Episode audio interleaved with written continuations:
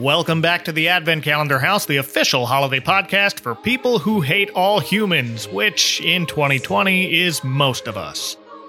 But today we are dancing to the beat of our own drum back to 1968 and back into the Rankin Bass universe for the story of the Little Drummer Boy. I am cross eyed juggling stereotype Mike Westfall, and joining me is the king of desert showman himself, Brandon Medley. Hello, Brandon. I have no gift to bring except myself on this podcast. and what a gift it is. and I forget which wise man he is because they all sound the same to me. It's Michael May. Hey, Michael. Hey, I usually try to be pretty upbeat for podcasts, but for this special episode, I'm going to have my angry eyebrows on and I'm going to be scowling the entire time. so, the little drummer boy. I've got to admit, I didn't watch this one till I was adult. What about you guys? Uh, no, it was a, it was um, I mean, it was aired regularly. I'm not saying like we didn't make appointment television for it, like we did with Charlie Brown or, um, you know, what other what, what other things, Rudolph. Mm-hmm. But uh, you know, if it was on and we were available, we would watch it. It was, you know, we, we would watch whatever ABC or CBS or whoever decided to throw at us. Last night might have been my first time watching this. Wow, really?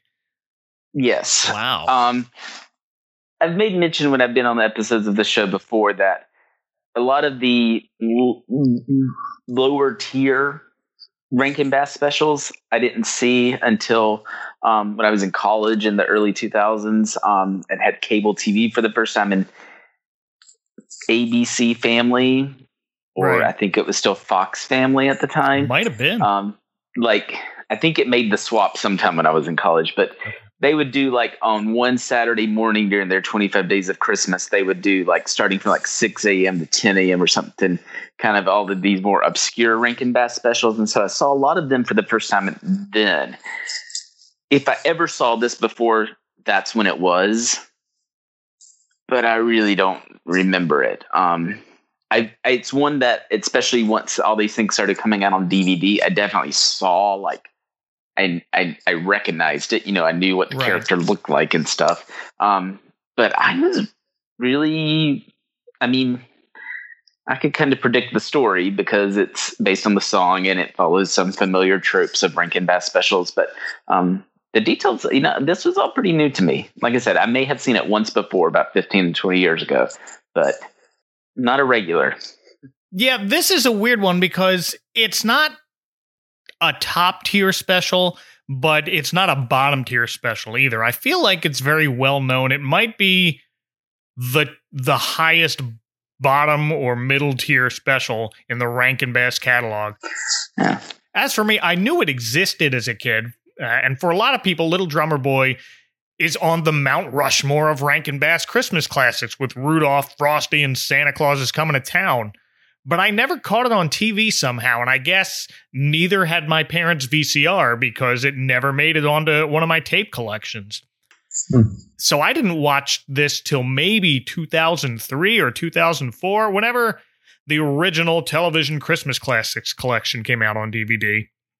Has the other three on the cover, but surprise, they shoved this on a disc with Santa. but I can't really deny its place as a classic. It's from 1968, debuting December 19th on NBC, which makes this only the second stop motion Rankin Bass Christmas special ever made, the first after Rudolph and the third overall a year after Cricket on the Hearth. It was written by Romeo Muller, who apparently named it as his favorite out of everything he worked on with Rankin Bass. That surprised wow. me a bit. Yeah, that, kind of lowers him a couple of notches in my uh, estimation. That's a choice. I was really surprised to hear how old it was. Like just looking at it and based on my knowledge of other Rankin Bass specials, I expected this one to be a late 70s one, you know, kind of those rounding out the classic era where, okay. you know, like some yeah. of the other ones we've talked about are.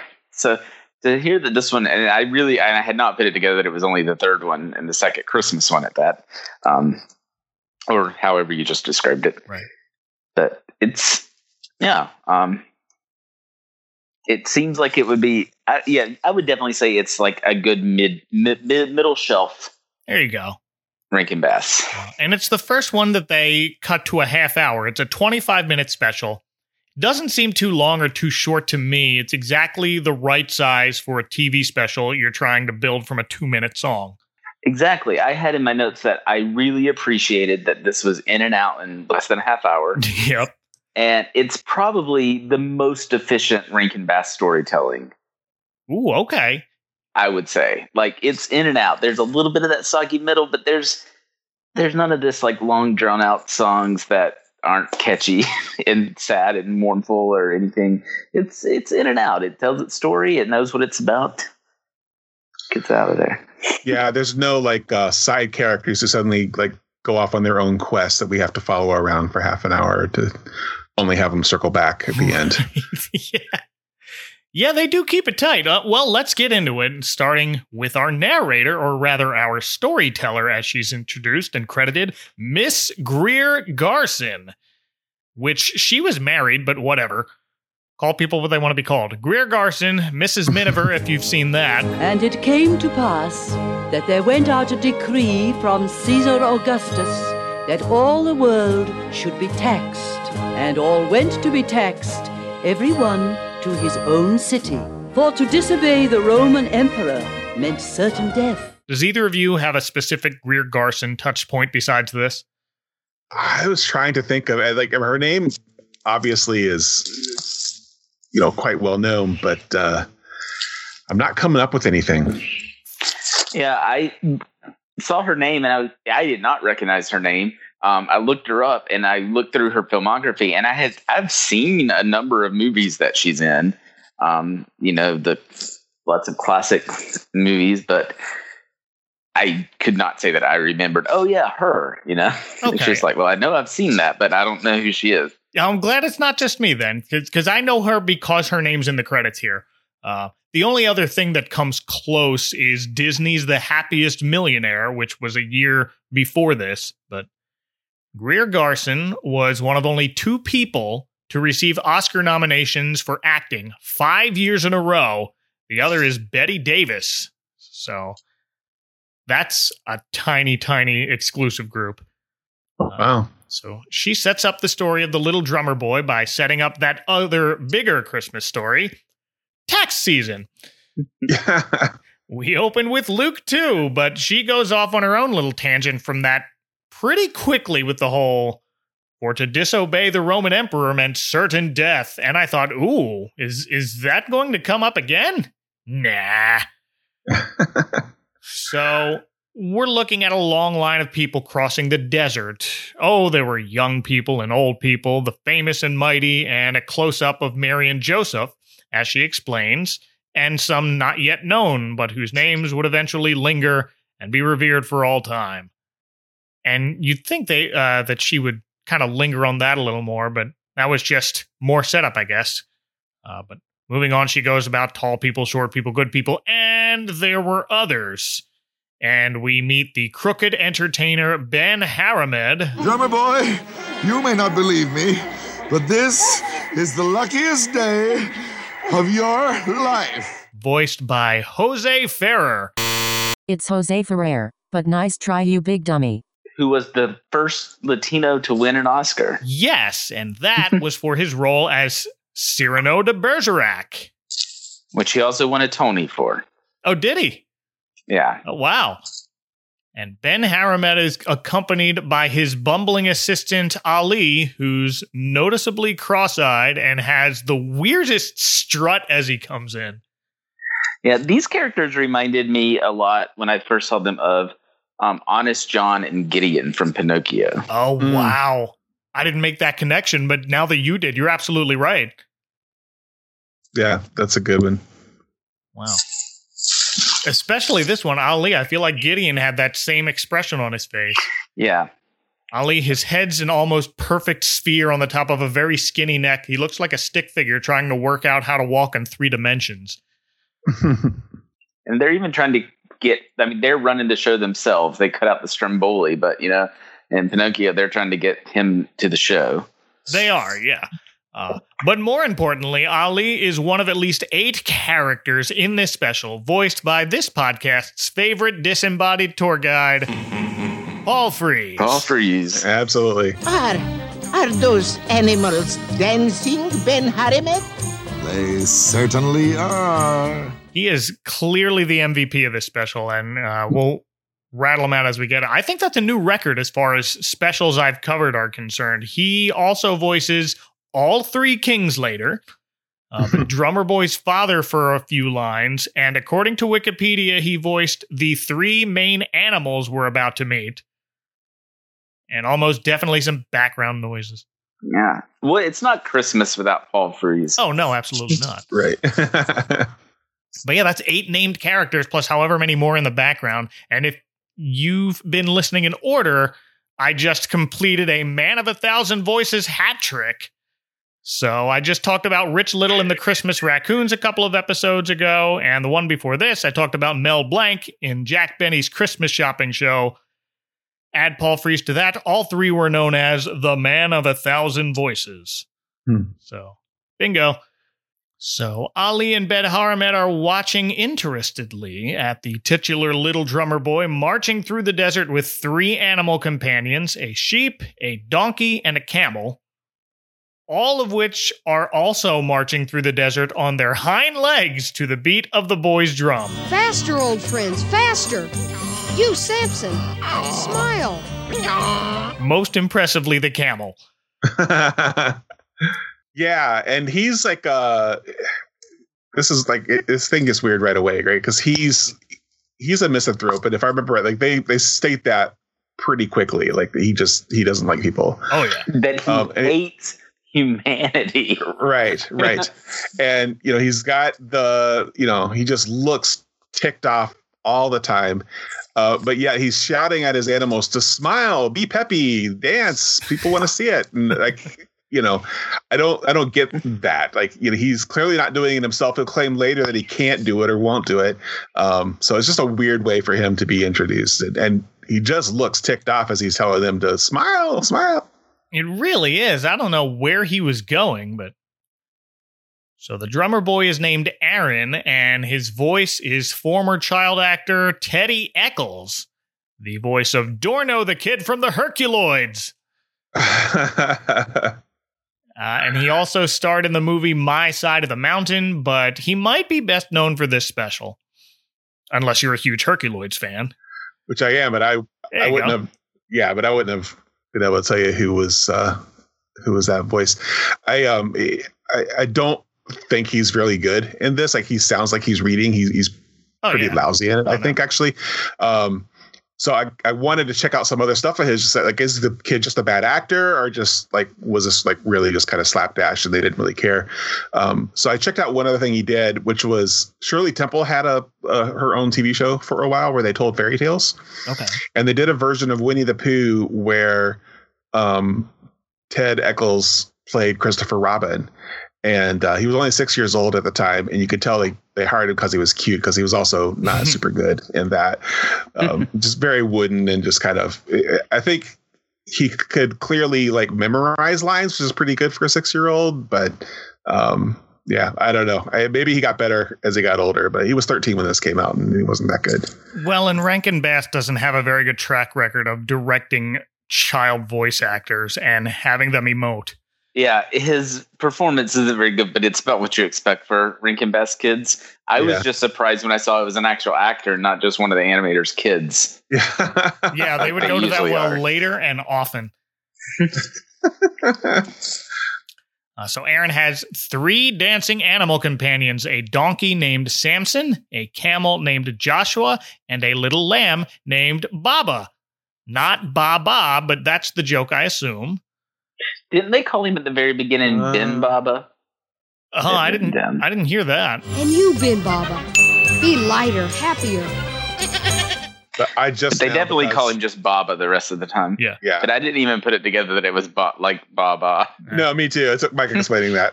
That's a subtle one, like that the talking snowball named Bruce. Yeah. Uh, and Ben Haramed, the self proclaimed king of the desert showman, a traveling caravan of performers, and he wants Aaron to be part of his show. But Ali informs us he won't join willingly because Aaron hates humans, as we've established. He would have done very well in quarantine. Yeah, he really would have. Um, Well, Ben's aware of that, so he abducts him. And that's how we go into our opening credits with a child kidnapping. and then we have like, "Hey kids, it's the Vienna Boys Choir." yeah. So I hear the song The Little Drummer Boy alongside other carols like Silent Night and Joy to the World, and I thought, this song's also at least a couple hundred years old, right? No. It was written in 1941 by Katherine Davis as Carol of the Drum. It's not even a hundred years old. wow. Originally recorded in 1951 by the Trapp Family Singers. Like the actual Trapp Family Singers? Yes, Okay, I like like from Sound of Music Trapp Family Singers. the Trapp Family Singers, not not the kids from the movie. Or Right, right. But the the the actual family that that was based on. yes, Wow, cool. Uh, the arrangement we typically hear today was co-written by Harry Simeone and Henry Onorati and first recorded in 1958, so there's that. On the other side of the opening credits, Ben Haramed explains his plan to perform in front of the crowds in Jerusalem who will apparently be craving entertainment as they wait to pay their taxes.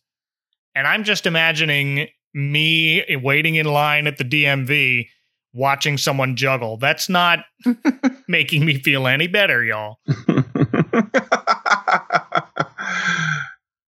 But Aaron explains he hates people, all people.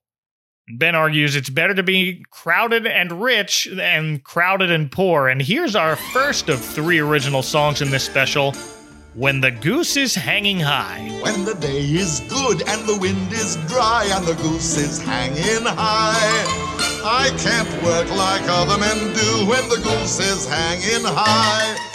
I actually looked up to see if there were even ge- geese in ancient Israel. Were there? Because I was like, this definitely there were not the type of geese would think, and this phra- this phrase is definitely um, anachronistic, but um, but there are a couple of types of geese that are were native. Yeah, I, I generally like this song. It's it well outside of the Vienna Boys Choir singing the actual theme song. Right. This is probably my favorite. Like, um, I, I think it's a little bit short for me, um, and, and what I mean by that is like it kind of tries to slow down and be dramatic at the end, and then kind of build back up, and and I don't think it fully um lands like it's supposed to but Yeah. uh but it is a good right right but it is a cool like it's, it's a catchy little tune These are better than a lot of the um, original Rankin Bass songs of later specials. Yeah, I would say that. But as I'm listening this, all I can hear in my head is this song reminds me of If I Were a Rich Man. totally I have fiddler in the roof written in my notes Mhm. yeah and that's what it's trying to be it's just trying Oh, to be like a big showstopper like that yeah Like even the themes are sing- similar. And Ben even sings, I Mhm. want to live like a rich man lives at one point. right right And that, I guess, is enough to shut up Aaron and convince him to go into the city and perform because, as we're reminded, he hates all humans. But why? Glad you asked. It's time to go back Flashback. to when Aaron was the happy son of a shepherd and his wife, who all lived on a farm. We're flashing back to Aaron's parents giving him his drum for his birthday. And we said Aaron's dad is Paul Frees, his mother is June Foray for a line or two. So, I mean, if anybody could become the woman of a thousand voices, yes. it would be June Foray. Absolutely. I think it was Mel Blanc who said uh, June Foray is not the female Mel Blanc. I'm the male June Foray. Yeah, I've heard that before. Mhm. I don't think we've mentioned her in a while since back talking about Cindy Lou Who, so it's been a bit. But this drum, Miss Greer Garson tells us, has an almost magical quality that attracts animals to dance to it, and that's how they tie that in. Yeah, I thought it was weird the way they did the, oh, it's not just any drum, it's a magical drum.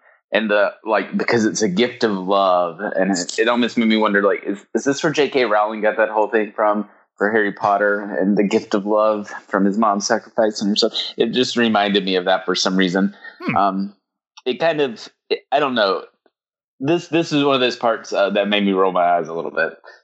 Yeah, I've seen this special uh, probably 50 billion times and I have forgotten. I- I guess I just gloss over that it's a magical drum like every time. Like I, I you're revealing that to me is like just I I I totally forgotten that even though I've seen this special a bunch. Well, you gloss over it because the special glosses over it. They say it's a magic drum, and then they never come back to that point. It's like they they felt like they had to explain why the ox and lamb keeps time. Yeah. Oh, is that what it's supposed to be? For I- that, that- one part? you know oh, how- my goodness. I just feel like it, That's it it. feels like that kind of writing where like you have in like a prequel or something where it's like we got to explain every little thing. Yeah. See, now I wish it was an hour long and that we had like this backstory about where this magic drum came from. the origin of the magic drum. But it's just love. So Yeah. I mean, most gifts are given in love. So everything could be magical if that's Yes. all it takes. this Amazon gift card will make. Wear like a talisman around my neck. yeah. a Dogs very large scapular. Look it up, kids. Um, and all's well until bands of the desert come in the night, steal the livestock, burn the farm, and kill Aaron's parents. We actually see one guy throw a sword and Aaron's father fall to the ground. One thing I've learned about Rankin Bass, they're not afraid to get dark when they have to. They killed Frosty twice True. and the rest of his family. Mm-hmm. This is basically Conan's origin story from Conan the Barbarian. I wanted his dad to ask, like, ask him about the riddle of the steel. The- You're not wrong. I didn't put that together. yeah, Aaron's mother's telling them run before she's also either stabbed or burned to death, I assumed. And so now this orphaned kid wandering alone in the desert with three animals hates all humans because of this. So we're back in the present in the very crowded city of Jerusalem where Ben meets up with the rest of his show caravan. Just two guys. That's it. That's the caravan. Let me talk about how um, Ben is a very, very anti-Semitic caricature. yeah. He's got the big nose, the bushy, dark eyebrows. There's a scene even somewhere along this point in the special where he's like sh- playing in the gold coins while he laughs. Oh yeah, and the whole song where he's trying to be trying to do Fiddler on the Roof. It's it's Yeah, that too. it's bad, but it it's not the worst I've seen from them. What was it, Nestor? Yeah. With that, oh, that was that one's probably the worst. but- yeah, we talked about that one too. yeah, Oh, Nestor. Uh, Yeah, I mean, yeah, Ben Haramed is a problematic, you know, presentation, but it, it but it's weird. Like Jose Ferrer is like the best. Like he- he's he's like the most fun, most lively character he is. in the show. Like, uh yeah, he he keeps it going for me. He is moving the story along. Yep. But that's his caravan. Two guys sitting in a corner roll out a carpet to act as the stage for the show.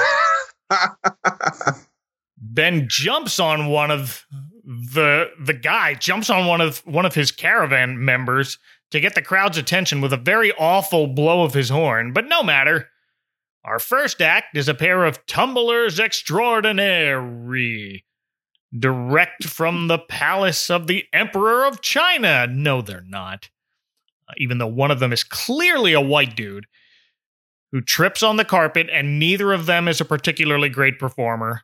The same is true for Ali, Ben's cross eyed sidekick, introduced to the crowd as the greatest juggler under the stars. But Ali also trips over this same carpet.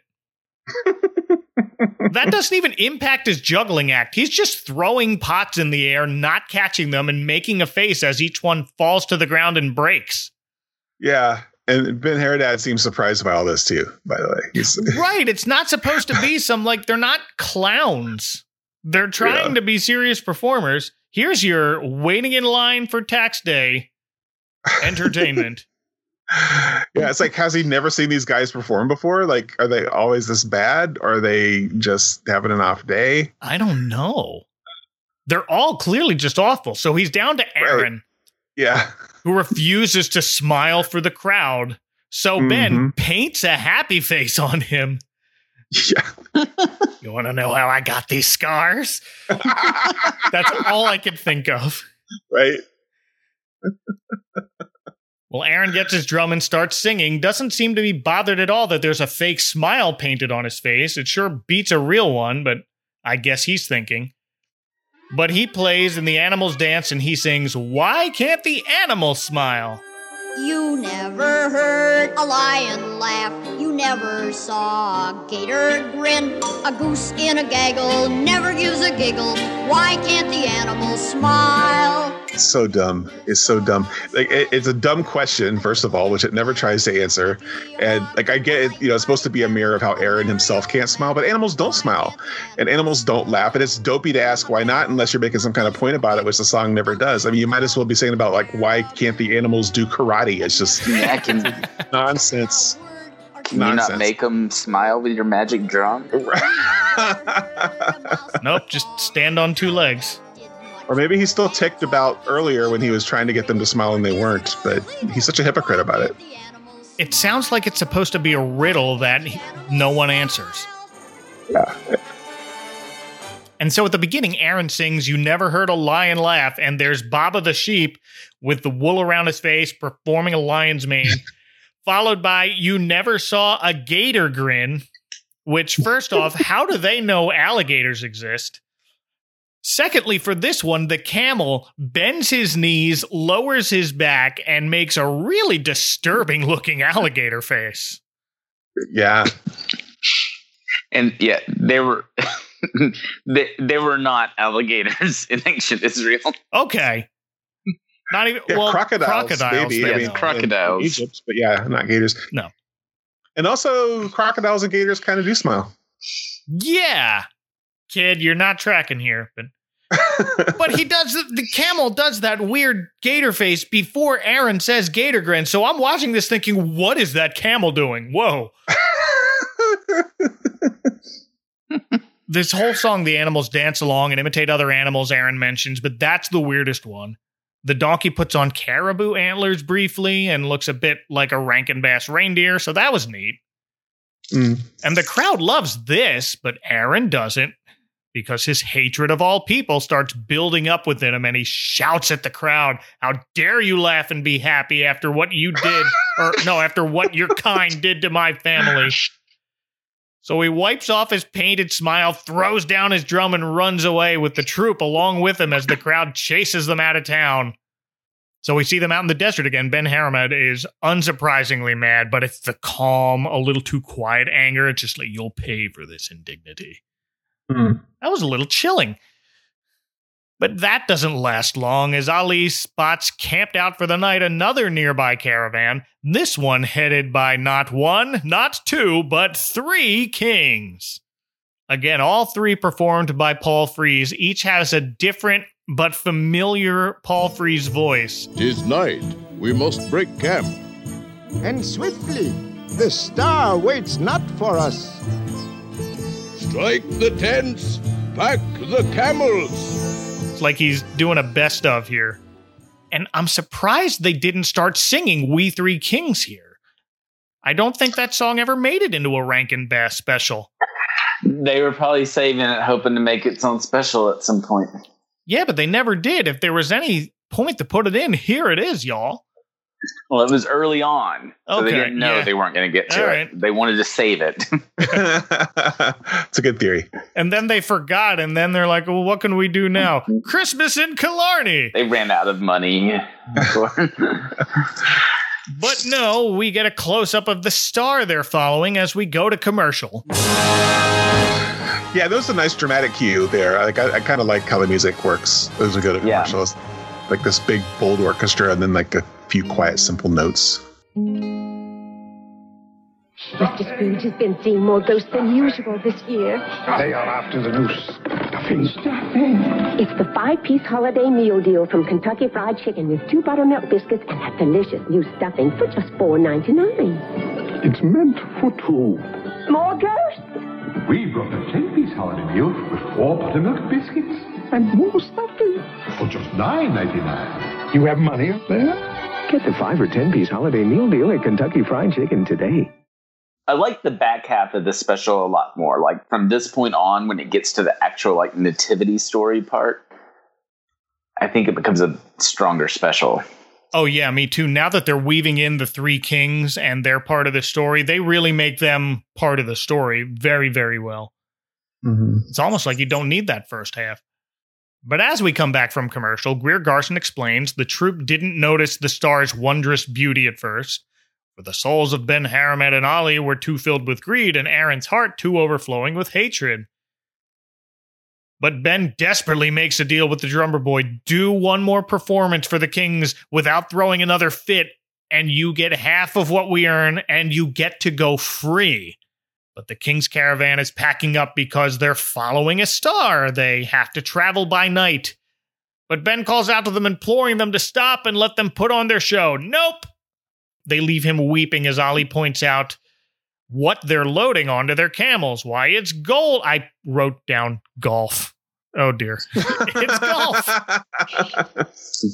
It's gold, frankincense, of myrrh, of course. Uh, but one of the camels is too weak for the long journey to go on, and before Aaron can get out a word of protest beyond no, Haramed agrees to sell the king's Aaron's camel, Joshua. He offers to give Aaron his share of the gold, but Aaron doesn't want it now, so they let him go. They're done with him now that they have bag full of coins the size of Aaron's head. And that is the last we see of Ben Haramed and Ali in this entire special. They're done. And, and that's good. We didn't need any kind of defeat the evil villains that come back at the end of the story or anything like that. I'm, I'm okay with this. Just write them out. Okay. Yeah, I think I am too. It, it, they serve their purpose in uh, kind of getting him and the wise Wiseman together, I guess. There we go. Yeah. But you know, back to the first half of the story, like we spent way too much time with them to. Uh, it, it does feel like that was a lot of time with them just to kind of have them be the uh, the introduction between these other characters. Right. That's where I'm kind of wondering. Oh, you're gone. Okay, bye. it's almost like this is one of those stories that doesn't necessarily need a villain. It doesn't. But because that's how these kind of things are usually told, they felt like they had to have one. Okay. Yeah, yeah, yeah. So they made these characters. There we go. So Aaron is now effectively lost until his animal buddies point out the light of the star the kings were following. And he decides to do the same as we hear the Vienna Boys Choir sing One Star in the Night.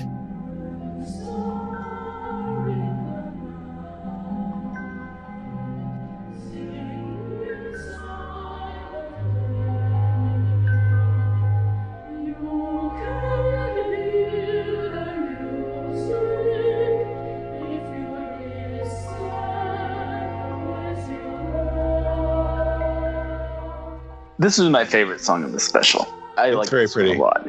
Yeah, I like it too. It is very pretty, but they talk over most of it. Uh, thankfully, True. there's an isolated version I found floating around the internet, and I really like it. So I'll put that Okay, in the good. show Because I was thinking like I would put that into like a Christmas mix. Yeah, this definitely. I wish it had become more of a Christmas standard like the songs on Rudolph because it's really, really beautiful.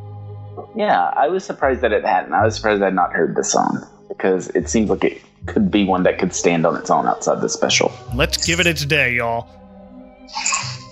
Who sings it? Do you have that in your notes? I didn't write that down. It's the Vienna Boys Choir again. oh, was it them again? Okay. Mm. Every kid's favorite.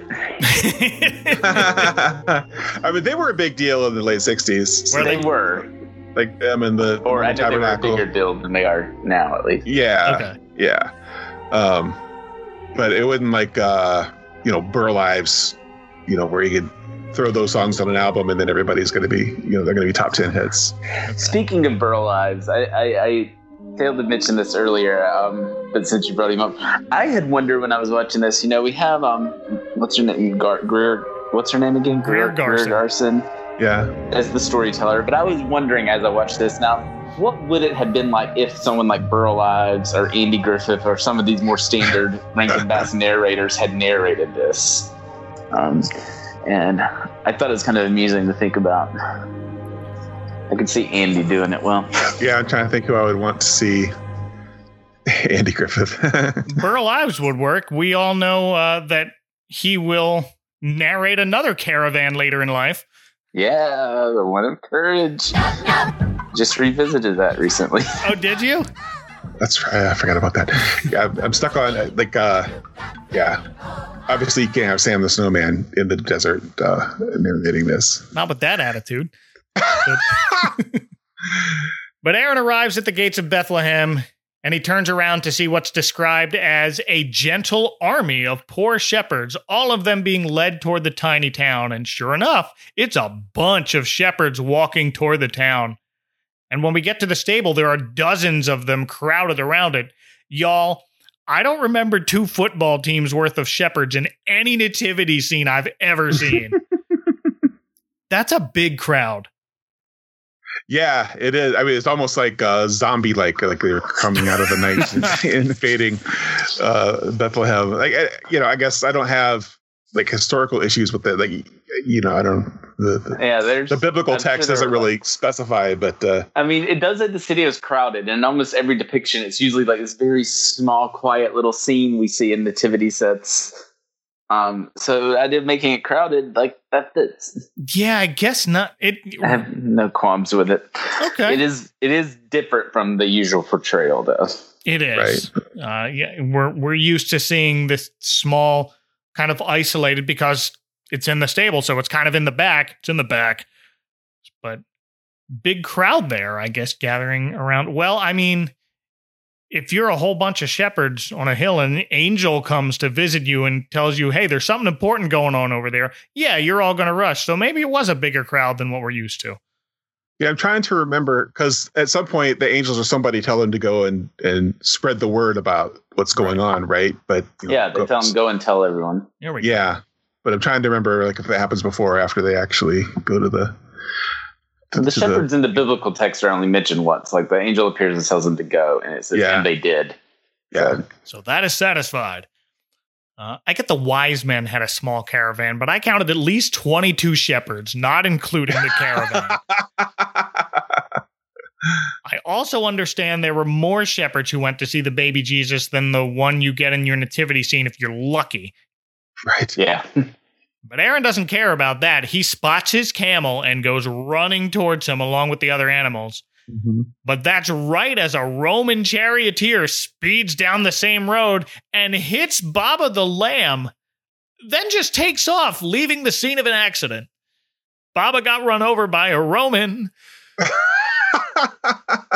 Aaron hurriedly pushes his way through the crowd, trying to get to the kings for help, carrying the dying lamb in his arms because symbolism.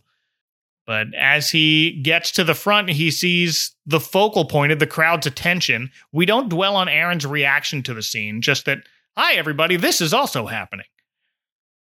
So he approaches one of the kings. It's the tall, dark skinned one who's usually identified as Balthazar. Yeah, Balthazar. But this special says it's Gaspar. At any rate, it's the one with the frankincense, which I found appropriate here as he explains to Aaron there's nothing he himself can do to save his dying lamb. But, but you're a king! A mortal king only.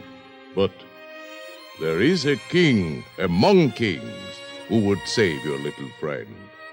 The babe? So, history time. Frankincense was an incense used as an offering to God. Not a common gift for a baby shower, but that's why it's here in this story. So I thought that was appropriate that they chose this king to say this line. Mm. I don't know if Rankin Bass thought that much into it, but something I noticed. Yeah, I don't like know how much the- I thought about it either. I um, nobody signed up for my uh, my my theology class on uh, why the what's going on here, but um, yeah, I have some issues with. Uh, Go ahead. Uh, I guess some of the theology and you know Blonde Mary, and there's just there's yeah. some things. Well, right. I've got some notes too, Michaels. Okay. Let's get into it. I think my biggest issue is is kind of the whole attitude of I need my lamb healed, but I have no gift to bring. Like there's this kind of uh I, I don't know this this kind of transactional nature to uh to what Aaron is going for, and I like I understand like he doesn't know, um, but the the special itself kind of seems to reinforce that that uh, you know you do something for me, I'll do something for you. Um, yeah, Yeah. that was what I had too. I mean, the little drummer boy as a song and a story is obviously not biblical, but it's you know it's tacked on it's taking place around the biblical story and the this the message of the song has always been that it's this offering you know Right. it's all he has to bring it's kind of like you know the woman who anoints jesus's feet you know is the give or the woman who gives the two pennies you know or however much but that you give this small thing but it's all you have and that it's so offered to and when you make it like you said transactional it just it kind of ruins the message of the song uh, making Right. it um like he's not doing it as this offering he's doing it so that he can get his sheep saved Right. Right. I Right, had that same right. note too. Yeah, yeah, because the song. I mean, it's a beautiful song. I love the, Oh, yeah. the message of the song. It's it's just this gift of complete humility. Like I don't have anything, but I want to give it to you because I want to give it to you because you're worthy of it, um, not because yeah, I don't want to beat a dead lamb, but um, Yeah, Gaspar suggests to Aaron, go and look upon the newborn king. He lays Baba down and goes up there, and we're back in the little drummer boy song to finish it.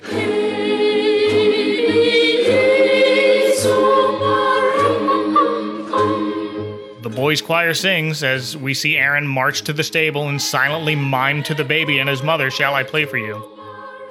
the animation in this is really good and I, pretty and i like the animation of the lo- oxen lambs keeping time and you see all the little lambs nodding their head Yeah, they're not like I'm used to in other portrayals of this, or maybe I'm just thinking of the Animaniacs one where they're like tapping their feet. I like that they're just nodding their heads.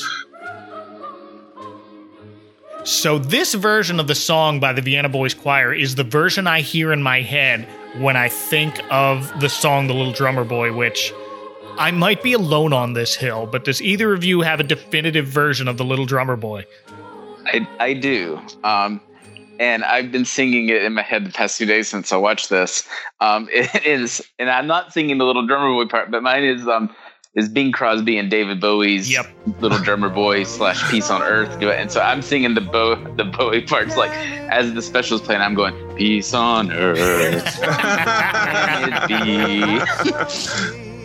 Oh, if only they'd waited. Yeah, can you imagine David Bowie narrating the special? Oh man. There you go. nice. Yeah, I'm into that. Yeah, I can't think of the name of the the. There, there's an old chorus, an old choir of of uh, people who. Um, I'll think of it as soon as I go talking, but Okay. actually, I'm. Oh, the Harry Simeone Chorale. Oh, Uh, okay. Yeah, I know that one. Yeah, and didn't you? Didn't that name come up? Yeah, that when was. you were yeah, about the history of the show. That might be the first recording of this arrangement of it. Okay. Yeah, I've got an old like uh, classic Christmas songs kind of uh, album with like you know with Harry Belafonte and Elvis and stuff on it. And Nice. They're on it singing that song. It's, it's really good. So for me, it's this one with the Vienna Boys Choir, followed by Bing and David Bowie. And third, thanks to my parents, is a disco version by the Salsoul Orchestra. Nice. I, I'm not. I can't imagine that. I have to look it up. uh, it, it works, but on- maybe it just works for me because I've heard it every Christmas for my entire life. So it's a very it's Philly soul, and my parents are Philadelphia natives, so of course. okay. Well, and here's where they fit in what we were talking about earlier. Gaspar explains to Aaron, your gift of music, given out of simple desperation of a pure love, is the one favored above all. And that's all it took to revive your baby lamb. So I guess in this version, Jesus' first miracle is not the wedding at Cana. it's bringing Baba back to life. Well, you brought up Harry Potter earlier. You know, it's like one of those like infantile magic before you know you're a wizard. He makes the Yeah. the the glass in front of the snake disappear. How'd that happen? No one knows. Yeah, this is non-canonical Yeah. apocrypha. A whole bunch of that. and somehow this makes Aaron decide he loves humans again, and like uh, his transformation here at the end doesn't make a lot of sense to me. Like I, I, I don't see how it's his decision to love his fellow humans kind of connects to the healing of his lamb. Like I can see why he would be grateful to baby Jesus, but then to suddenly, oh, now everybody's fine. I love everybody now. I don't. Yeah, it was well. The way Greer Garson explains it is, Aaron finally realized the hate he carried in his heart was wrong, as is all hatred will ever be wrong. For more powerful, more beautiful by far than all the eons of sadness and cruelty and desolation which had come before was that one tiny, crystalline second of laughter. Are they talking about the baby's laughter? Do we see baby Jesus laugh in this? No, I don't think so. I didn't think so either. I thought I missed it. I could barely see his face smiling yeah, or I doing don't anything. remember actually seeing him. No, he's Right. got the glow around him too much, and I can't make Yeah. out his face at all. But I think she's talking about the baby's laughter. I remember being a little confused about the laughter too, like whether she's talking about him or did Aaron laugh as he was doing it. I don't remember that either. I think it must be referring to baby Jesus, but it just they just rush through this last bit of kind of character growth. It's like, oh, we Aaron's spent all that time on the villains, and now we got to wrap this up. It's only a Yeah. thirty-minute special. Yeah. right. Uh, okay, And baby the Jesus animated laughed, and Aaron is better now. Sure. we don't need to see his face. Uh, I guess you could chalk it up to throughout the Gospels, people encounter Jesus and they're changed by it. So Aaron was as well. I think that's I think that is the message. I think that's what they're trying to get across. There we Just, Uh, We'll count it. All I remember about my kids as newborn hours old babies is the only time they looked like they were laughing is when they were gassy. So right. Exactly, because ch- children aren't able to smile at that age. no, babies just fart. Why can't the baby smile? it's a developmental milestone that comes later. It's called the social smile. I don't remember exactly when it comes out. This is what my degree is in from college, child and family development. Okay. Well, We just put that into a song, and then we'll. Uh, yeah. music moved baby Jesus. Yeah, that that's how we go out. Any final thoughts on the little drummer boy? Well, I was just going to say this is not related to the Little Drummer Boy, the special, but more of the Little Drummer Boy, uh, just as a song. Okay. Um, so when I was a kid, and we would always have the church Christmas pageants, um, mm-hmm. my mom was always the director of it, and so I usually got to pick my part um, because we didn't have a lot of the kids kids in the church to begin with. But there was one year when I was probably in kindergarten or first grade that I just insisted I want to be the little drummer boy. Mm-hmm. And my mom kept trying to tell me, well, you know, he's not in the Bible, he's not in the Christmas pageant, but I insisted. So we had a part. Um, you know, they do the whole main part of the pageant. Baby Jesus is born. You know, the other kids that are playing the parts are up there. They got the baby in the manger, and everything stops. They play. They play that song, and here I am with a coffee tin made into a drum, oh, and I march down this the center aisle of the church. And that's it. And then they go back and wrap up the rest of the play. that is a super sweet story. That yeah, is a especially sweet like story. they actually like worked the song in for you because Yeah, they, uh, Wow. that's awesome. And then the next year, I wanted to be King Herod, what a jump! and I was. Perfect. You have a ton of range, Brandon. That's awesome. Yeah, I was King Herod one year.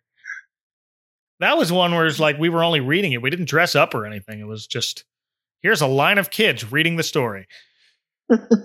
well, thank you both again. This was a fun one. Always glad to have you guys on. Thank you, man. Yeah, this is it was fun to talk about this. It's not my favorite Rankin Bass Christmas special, um, but one that I still manage to watch. You know, not every year, every other year. Um, just it's it's a, it is a classic just because it was on so much when I was a kid. Um, that uh, I'm, I'm appreciate being able to talk about it. Yeah, I'm all. It's always fun to come on the show with you, Mike and Michael. Um, I can't remember if we've done this together or not before. I don't think but, so. Um, we've interacted before online, and Yeah. so it was nice to talk with you as well. You. Um, Mm. I I was glad when you asked me to do this too, and getting ready for it this week because um, you know to to blow Mike's secret, you know it's not exactly Christmas time right now, uh, but I have just been saying recently, I'm ready for Christmas time. Like I need a little Christmas right this very minute. There we go. and so to like watch a special, especially one that um, if I had seen before, I was not very familiar with it, but I'm pretty sure this might have been my first time watching it. Um, it did it did it did the heart good this week. Well, all right. Well, if people want to smash your pottery and insist they were only trying to juggle for you, where can they find you on the internet, Brandon? Um, on Twitter at BrandMed and on Instagram at Blessed Are the Geek. And sometimes we have a podcast that comes out called Star Weirdos about Star Wars. And Michael. Uh, Twitter, I'm Michael May Comics with an X, um, and michaelmay.online is my website that kind of collects all the the various podcasts that I do. I'm actually I'm trying, you guys. I'm trying to like narrow them down. Like they, I've got so many, but uh, I'm working on that. And um, uh, but you can you can find them on michaelmay.online. And if you want to read the show notes, you can find them at adventcalendar.house. There you can find links to Twitter and Instagram. You can say hi to me over there. I'll see y'all in a couple days. For now, for Michael May and Brandon Medley from the worst traveling circus in history, this is Mike Westfall saying, careful of the icy patch and also that carpet that someone just rolled out. Good night. And now, these messages. What's your favorite guilty pleasure? Is it watching cheesy Christmas romances, no matter what time of year it is? For Holly Cuomo and Scarlett Alexandra, this is it. These two host the Netflixmas podcast, where they talk about the best, the worst, and the cringiest Christmas romances from all your favorite streaming services. You can listen today on Spotify, iTunes, and Podbean. And don't forget to check out their Patreon for bonus episodes. Have a very merry Netflixmas and a sappy new year. Hi, this is Manny from Feliz Christmas, Merry Navidad, the bilingual, multilingual Christmas podcast. In our podcast, you will hear about foods, traditions, how this 2020 Christmas will be interesting, especially from six feet away, and many more new surprises. Join me on the road to Christmas along with many guest hosts from other podcasts from the Christmas Podcast Network. You can listen to us on Spotify, Google Podcasts, Radio Public, or just search for us on your favorite podcast platform. You can also find us on Facebook, Instagram, and Twitter at FCMN Podcast. Or visit our website, fcmnpodcast.com. Feliz Christmas, Merry Navidad. Next time on the Advent Calendar House.